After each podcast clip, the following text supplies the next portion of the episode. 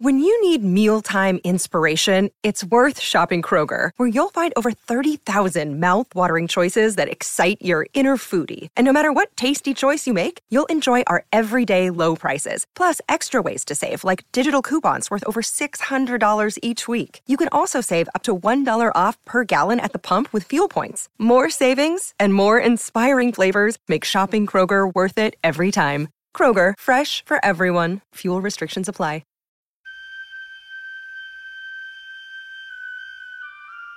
The poem says, Human voices wake us, and we drown. But I've made this podcast with the belief that human voices are what we need. And so, whether from a year or 3,000 years ago, whether poetry or prose, whether fiction or diary or biography, here are the best things we have ever thought, written, or said.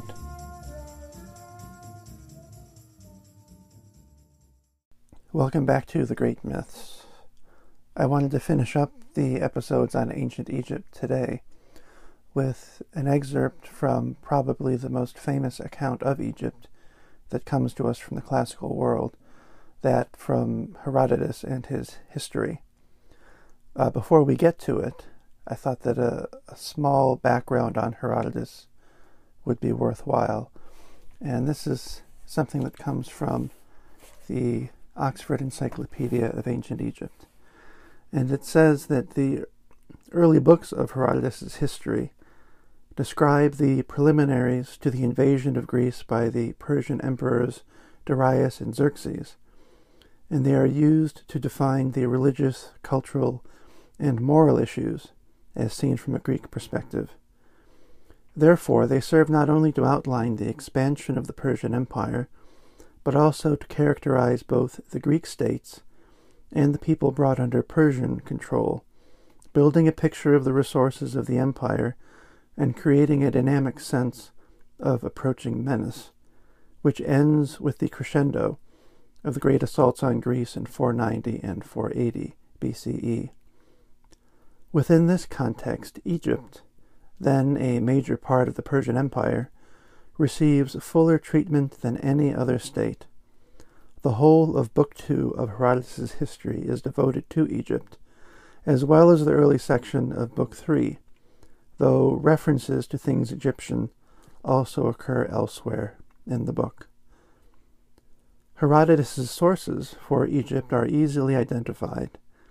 He is much given to emphasizing his autonomy in acquiring information describing his entire work as, quote, a personal inquiry, quote, and he claims to have traveled through the country himself, a claim which is generally, though not universally, conceded. And if we assume that he did go to Egypt, the date of his visit there is probably between 449 and 430 BCE. The essay goes on to say that Herodotus' account of Egypt is all embracing at Book 2 1, he gives the justification for his discussion, the incorporation of Egypt into the Persian Empire, and then proceeds to investigate the antiquity of Egyptian civilization, chapters 2 to 4, the geography of Egypt, 6 through 18, the Nile and its behavior, 19 through 34, and most tellingly, Egyptian manners and customs, with particular emphasis on things religious, chapters 35 through 98. Now, the part that I'm going to read from today is fairly small, but it's a wonderful description that he gives of the embalming and, and mummification process. And later on in the Oxford Encyclopedia of Ancient Egypt, uh, this fact should surprise no one if you've listened to the other episodes about ancient Egypt, but it is worth uh, repeating here it says, There is no extant Egyptian description of the technical processes involved in mummification. The earliest available accounts occur in the writings of two Greek historians, Herodotus, 5th century BCE, and Diodorus Siculus, 1st century BCE. So, as with much else that I've shared here, we have a culture that survives for very nearly 4,000 years, and has writing for more than 3,000 years of that. And yet, when it comes to their most enduring stories, and in this case, perhaps their most enduring funerary practice, there is no complete uh, surviving record of no instruction manual of how they would have done it. Um, this doesn't necessarily mean that there wasn't one at some point, but just that one didn't survive, or that it didn't survive outside of the perhaps secret confines of the workers who did it. Uh, this is Herodotus' description. He says, and this is starting in uh, chapter 2, 85 from Herodotus' account. Now, I will describe the way they mourn and bury their dead. When someone highly esteemed in their household dies, the women of that household plaster their heads and faces all over with mud. Then, leaving the corpse at home, they wander throughout the city, beating their chests, binding up their garments, and exposing their breasts. And they are accompanied by all their female relatives. The men also beat their chests and bind up their garments. When they have finished performing this ritual, they carry the body away to be embalmed. There are men in Egypt whose profession it is to embalm corpses. Whenever a body is brought to them, they display painted wooden replicas of corpses to those who brought it, and they describe the most elaborate method of embalming, using an image whose name I will not reveal in this context, since I would consider that a religious offense. Then they demonstrate a second method, which is inferior to the first but cheaper, and also a third, the cheapest of all. Having explained all this to their clients, the embalmers ask them to select the method by which they wish to have the body prepared. After they have agreed on a price, the clients then depart leaving the embalmers alone in their quarters to perform their craft. The most elaborate method is performed in the following way. First, they draw out part of the brain through the nostrils with a curved iron implement. Then they extract the rest by pouring in drugs. After this, they make a slit with a sharp Ethiopian stone along the flank, from which they extract the entire contents of the abdomen. Then, when they have cleaned and washed out the abdominal cavity with Phoenician date palm wine, they clean it once more with crushed spices. Next, they fill the abdomen with pure ground myrrh, cassia, and other fragrant substances, except for frankincense, and then they stitch it up again. When all this has been done, they embalm the body by covering it completely with natron for seventy days. It is not permitted to embalm for longer than this. And when the seventy days are up, they bathe the body and wrap all of it up in bandages cut from fine linen and smeared with gum, which the Egyptians generally use in place of glue. Then the corpse is handed over to the relatives, who enclose it in a hollow wooden coffin crafted to resemble a human, which they have had made for this purpose. And once the coffin is closed, they stow it away in a burial chamber, standing it upright against a wall. That is the most expensive method they employ for embalming corpses. But for those who wish to avoid the highest costs, and to accept a cheaper method, they embalm them in the following way. When they have filled syringes with oil of cedar, they introduce the oil into the bowels through the anus, so that they neither make cuts in the body nor remove the belly.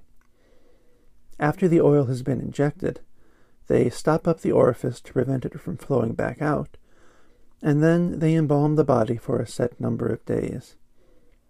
On the last day, they let out the oil, which is so potent that it flushes out along with it the now completely dissolved abdominal contents and the internal organs. The natron has by then dissolved the flesh, so that now all that is left of the corpse is skin and bones. After this, they return the body with no further ado. For the third and least expensive method of embalming, which is performed for the poor, they rinse out the bowels with f- fresh with oil of radish, embalm the body in natron for seventy days, and then return it to be carried away.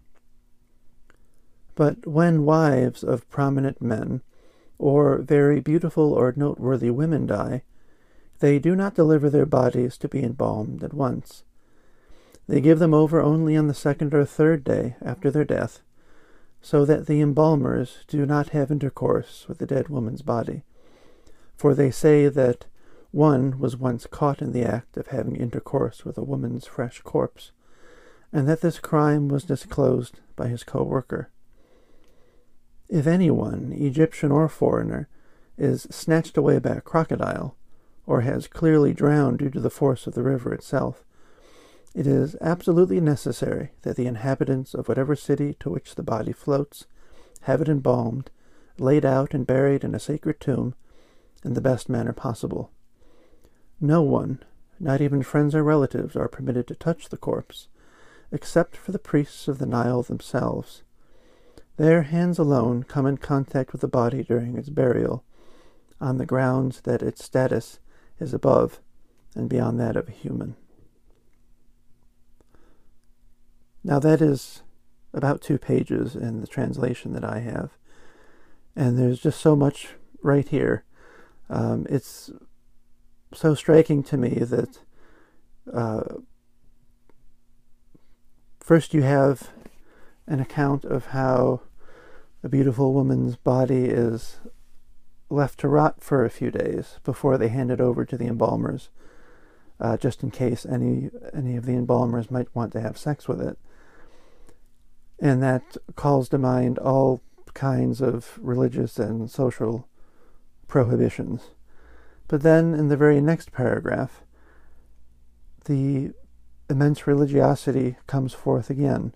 If someone drowns in the river, uh, it is the responsibility of the place where it lands, I guess you would say, to make sure the body is buried. Um, that that's incredible to me that both of those both of those details are one right after the other. When I spent some time studying the religion of ancient Egypt, one of the things I wondered was how much of all of this was done for the poor and how much was the piety that these texts mention actually put into practice when you know that tombs were broken into by robbers uh, in the ancient world by Egyptians and, and later by by others as well. How seriously did they really take these rituals and many of the texts that I've read already, and how much of it did people just sort of nod and uh, allow it to go by, living under an authoritarian pharaoh? Um, and again, the, the idea of the poor. How much did all of this affect or inform poor people who obviously could not afford uh, a small stone tomb, let alone a pyramid for themselves. If you imagine that a pharaoh has uh, spells carved onto his walls of his tomb, or later on, if people, anybody with money, could have a, Book of the Dead uh, scroll uh, put into their tomb, or if you can imagine that all throughout Egyptian history, family members were supposed to bring food to their tombs to keep them well fed, and barring that not being able to happen for some reason, they painted pictures of people being served food um, to keep their dead family members fed. All of these things, all of these different versions of death insurance to make sure that your dead are still being taken care of. It was a fascinating thing to consider what someone in ancient Egypt who was poor and illiterate and had no access to priests or scribes or anything of the kind? Was it believed among these poor people that they didn't have access to any of these things and therefore their dead were just dead and that was it? Or did they believe something else? Did some of these beliefs filter down sort of in a in a folk way, fragmented, that still held them up somehow? Uh, and you sort of hear that in uh, the possibility of that in this account, where there are three levels of of embalming and mummification, and apparently all three of them uh, work, you would say, for the gods. It's an interesting question, and I, as the as the teacher uh, I studied under told me, uh, I was basically asking questions that other people should answer because I did not have the equipment to answer them, and I still really don't. So I will close out with Egypt with the words of those people who will probably end up answering those questions. Um, doing the series on, on Egypt brought me back to this book that I've been reading from a lot lately here, uh, the Oxford Encyclopedia of Ancient Egypt. And there are two articles in here by a man named Vincent Tobin. One is about Egyptian mythology, and, and the other is about mythological texts.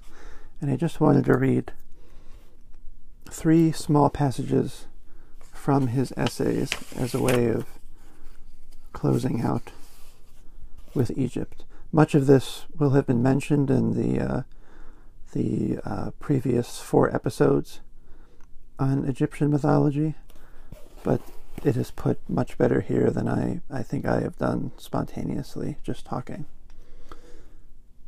Although the term myth is often used to signify any type of traditional story or legend, for scholars it is highly specific. A myth is a spoken word, statement, or narrative that is used, frequently within a cultic setting, to articulate realities that cannot be defined in a totally rational manner. Myth is a means of sacred revelation, a method of communication that functions through symbolic expression and has its own inner logic, a logic belonging to the realm of the mystical and metaphysical rather than to that of reason and rationality. Although this definition implies that myth has a spiritual purpose, it can encompass a wide variety of topics. There are myths of creation, myths of the gods, historical or semi historical myths, heroic myths, political myths, myths of national identity, and psychological myths, among others. In all myth, the oral aspect is essential because to the ancient mind the spoken word was a creative force that evoked the reality of the entity or event named. The term myth is thus an appropriate one for denoting the statements that the Egyptians made concerning their gods and their environment, since it reflects their consciousness of the reality and mystery of the divine. Because of its revelatory function, authentic myth does not adapt well to written form. Myths can be recorded in writing, but they run the risk of becoming dogmatic and unable properly to articulate the continuing revelation of the living world of the divine. The Western mind often thinks of myth in terms of the Greco Roman mythic tradition. The latter, however, lost much of its mysterious character under the influence of Homeric and classical Greek rationalism. Hence, Greco Roman myths tended to evolve into narrative accounts that provided virtually a universal history, but did little to reveal the inner mysteries of existence. Egyptian myth, however, was less concerned with extended narration, and was not bound to recount events in an orderly manner. Thus, it retained the ability to function as a flexible, symbolic mode of revelation.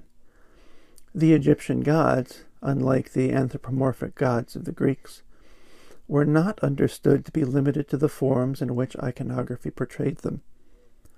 Horus was shown with a falcon's head, and Anubis with that of a jackal, but these theriomorphic representations were symbolic means of articulating the sacredness and the otherness of the gods. Such iconography was an essential expression of myth, especially within a cultic context. As for the problem of the relationship between myth and cult, some writers suggest that the myth evolved from the cult, while others maintain that the cult grew out of the myth. It is, however, most likely that myths and their cults evolved simultaneously, myth being primary in some cases and cult in others. Once established, myth and cult remained integral to one another and functioned in a complementary manner. The cult dramatized the myth, and the myth verbalized the cultic ritual, which repeats, I think, something I said in the first episode from uh, the writer Joseph Campbell, who said that uh, a ritual is an enactment of a myth. Continue with, with the essay here. In the wide variety of Egyptian myth, it is possible to see a logical system wherein the themes reflect a high degree of optimism, something we probably wouldn't have thought to hear from Egypt optimism. Egyptian myth shows a strong affinity for systemization, a search for order that is evident in the traditions of creation. Out of chaos comes a comprehensible and organized unity. To articulate this unity, the Egyptian mythmakers did not follow abstract philosophical reasoning, but instead relied on observation of the natural world. The continuance of life through procreation provided a natural symbol for the order of the universe, and the symbol of the creative word reveals the Egyptian realization that beyond the natural world there is a divine mind. In this divine mind, the Egyptians saw the ultimate reason for the ongoing cycle of the natural world. They could depend on the sun to rise each morning because it was the birth of the sun god, and because behind it there lay a supreme intellect. The annual Nile flood occurred because of the cyclical nature of the creation process. The recurring theme of a Trinitarian arrangement in threes for many of the gods further emphasizes the Egyptian awareness of the natural process of procreation. This optimism, however, did not blind the Egyptians to the negative forces in the universe. Myths that reflect struggle and tension reveal the awareness of the danger that chaos might erupt. Order was constantly in conflict with disorder, but Ma'at was a mythical expression of the confidence that order would prevail.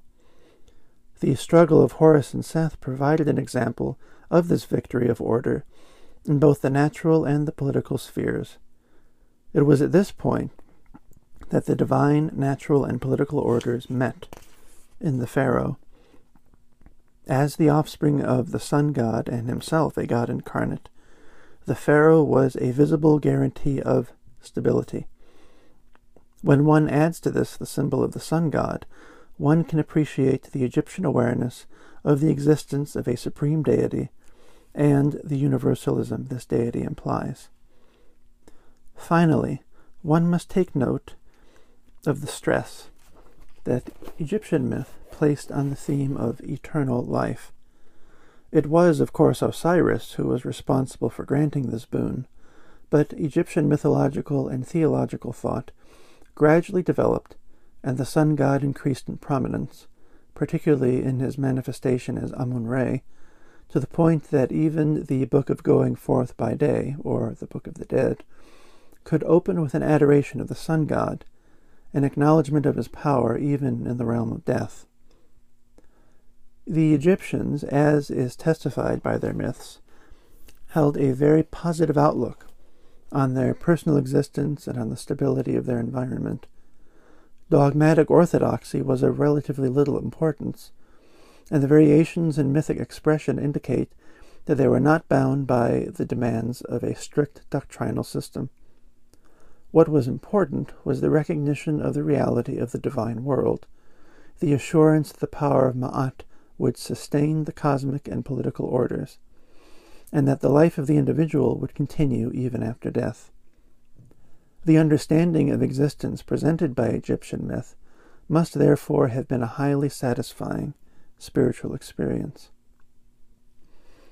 Egypt has left behind a wide variety of mythic material. Iconography in tombs and temples contains extensive portraiture of the gods, their cults, and many events of myth. Decorated coffins and elaborate copies of the Book of Going Forth by Day can also be useful for gaining an impression of the elaborate Egyptian concept of the divine world.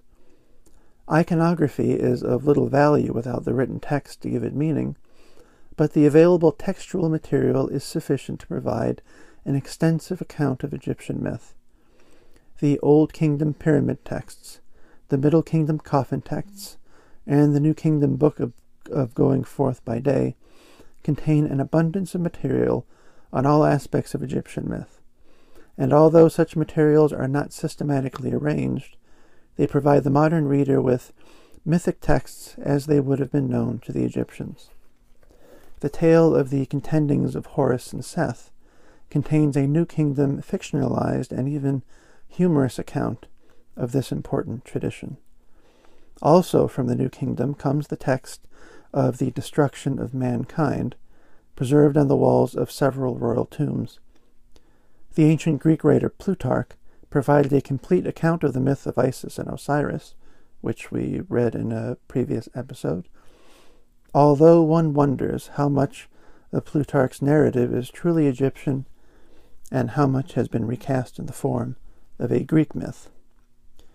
A more authentically Egyptian account of the Osiris myth can be found in the great hymn to Osiris, although the latter text is less a systematic narrative and more a part of liturgy. And that, I would say, uh, is what I've been trying to say all along. Uh, Egyptian myth as we have it is less a systematic narrative and more a part of liturgy. And one more tiny passage, this from the essay on mythological texts. See here.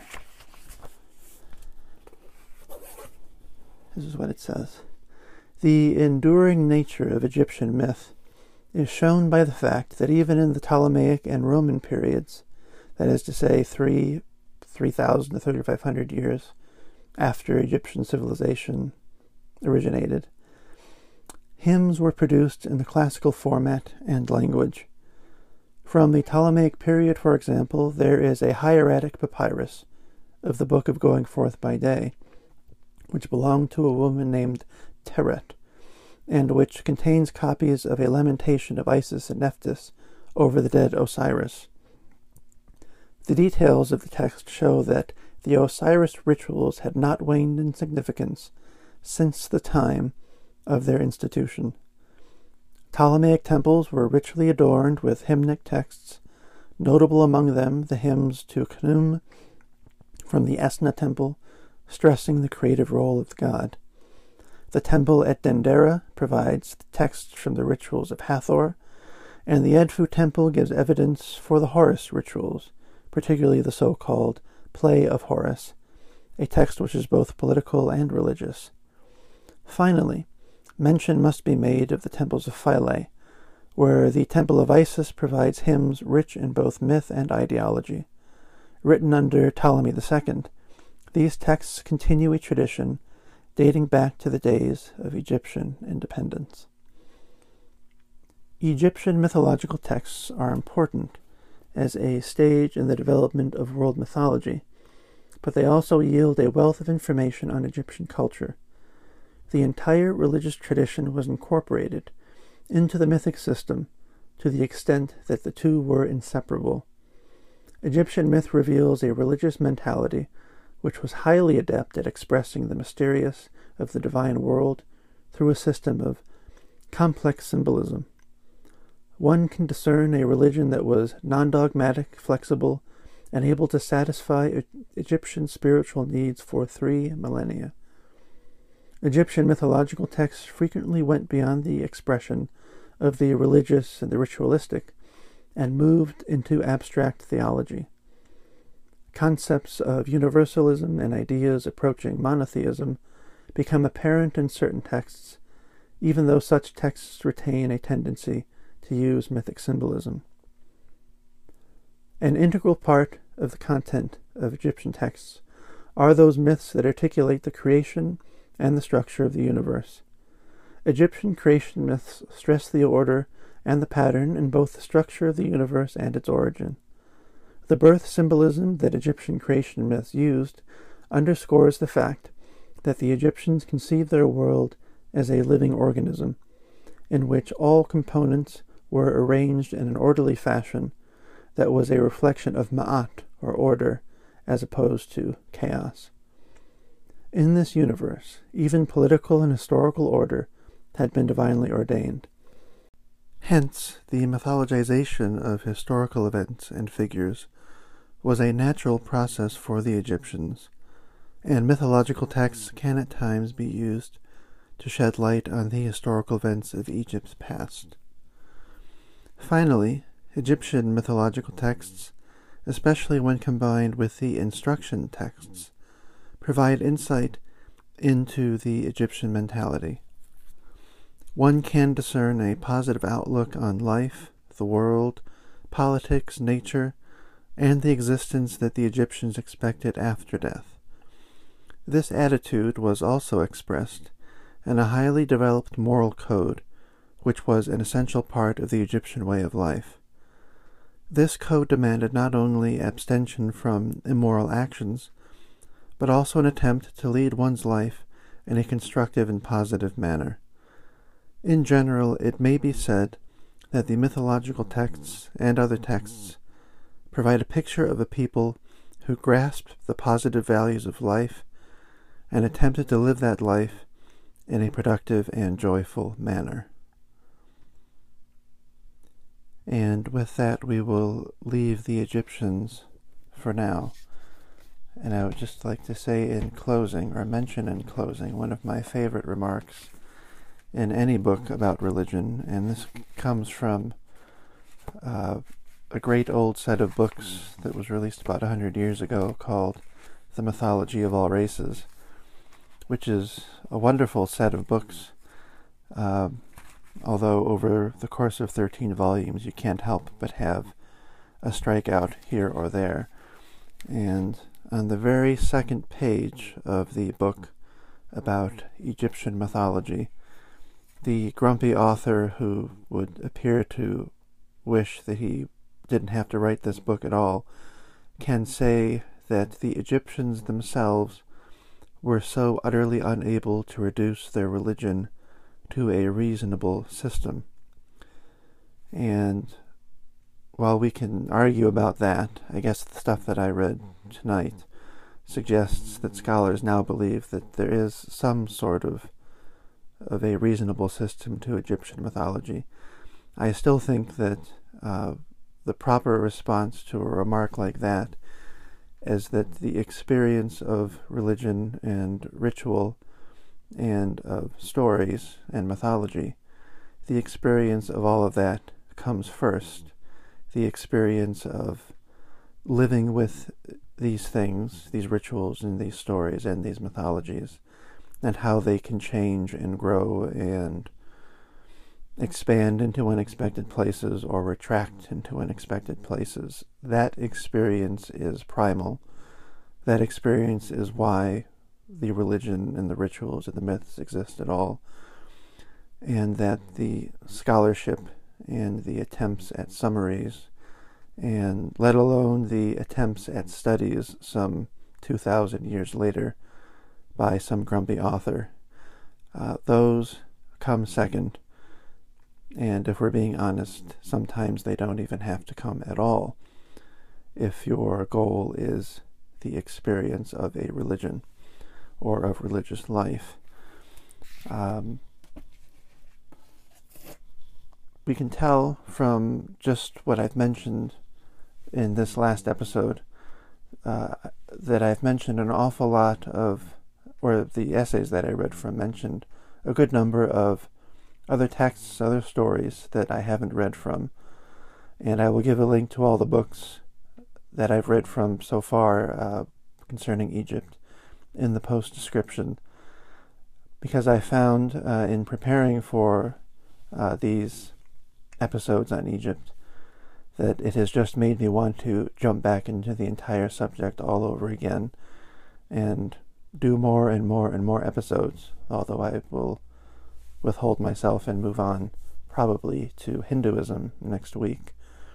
But I hope that some sense of that enthusiasm comes through and that what I've mentioned, what I've read from here, and the stories that I haven't been able to share fully here, and that the links that I offer and just anyone's general curiosity will easily lead them to find those other stories and find those other texts.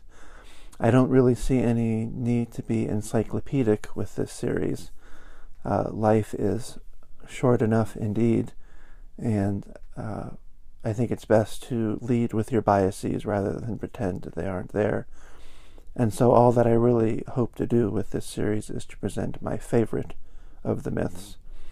And those favorites will be different for other people, and I hope that this series helps people find those favorites if they don't have them already.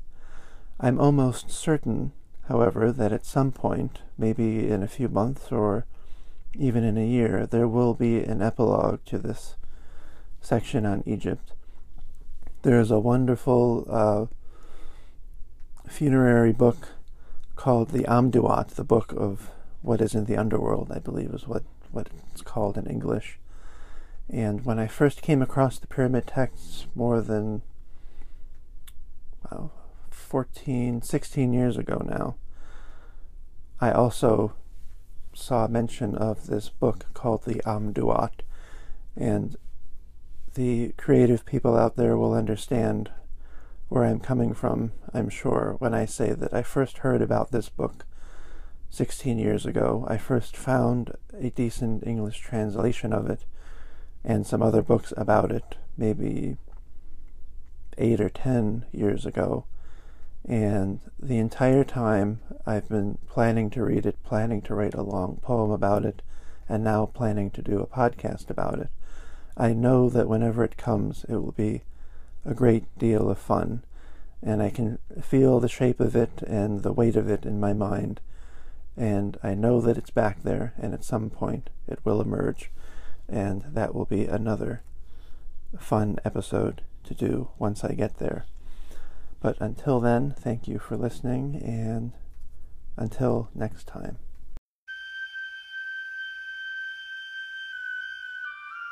Any comments or suggestions for readings I should make in future episodes can be emailed to Human Voices Wake Us, the number one, at gmail.com.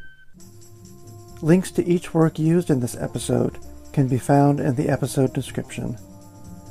If you enjoy Human Voices Wake Us, you can subscribe wherever you find your podcasts. The music here is Duke Ellington's Arabesque Cookie.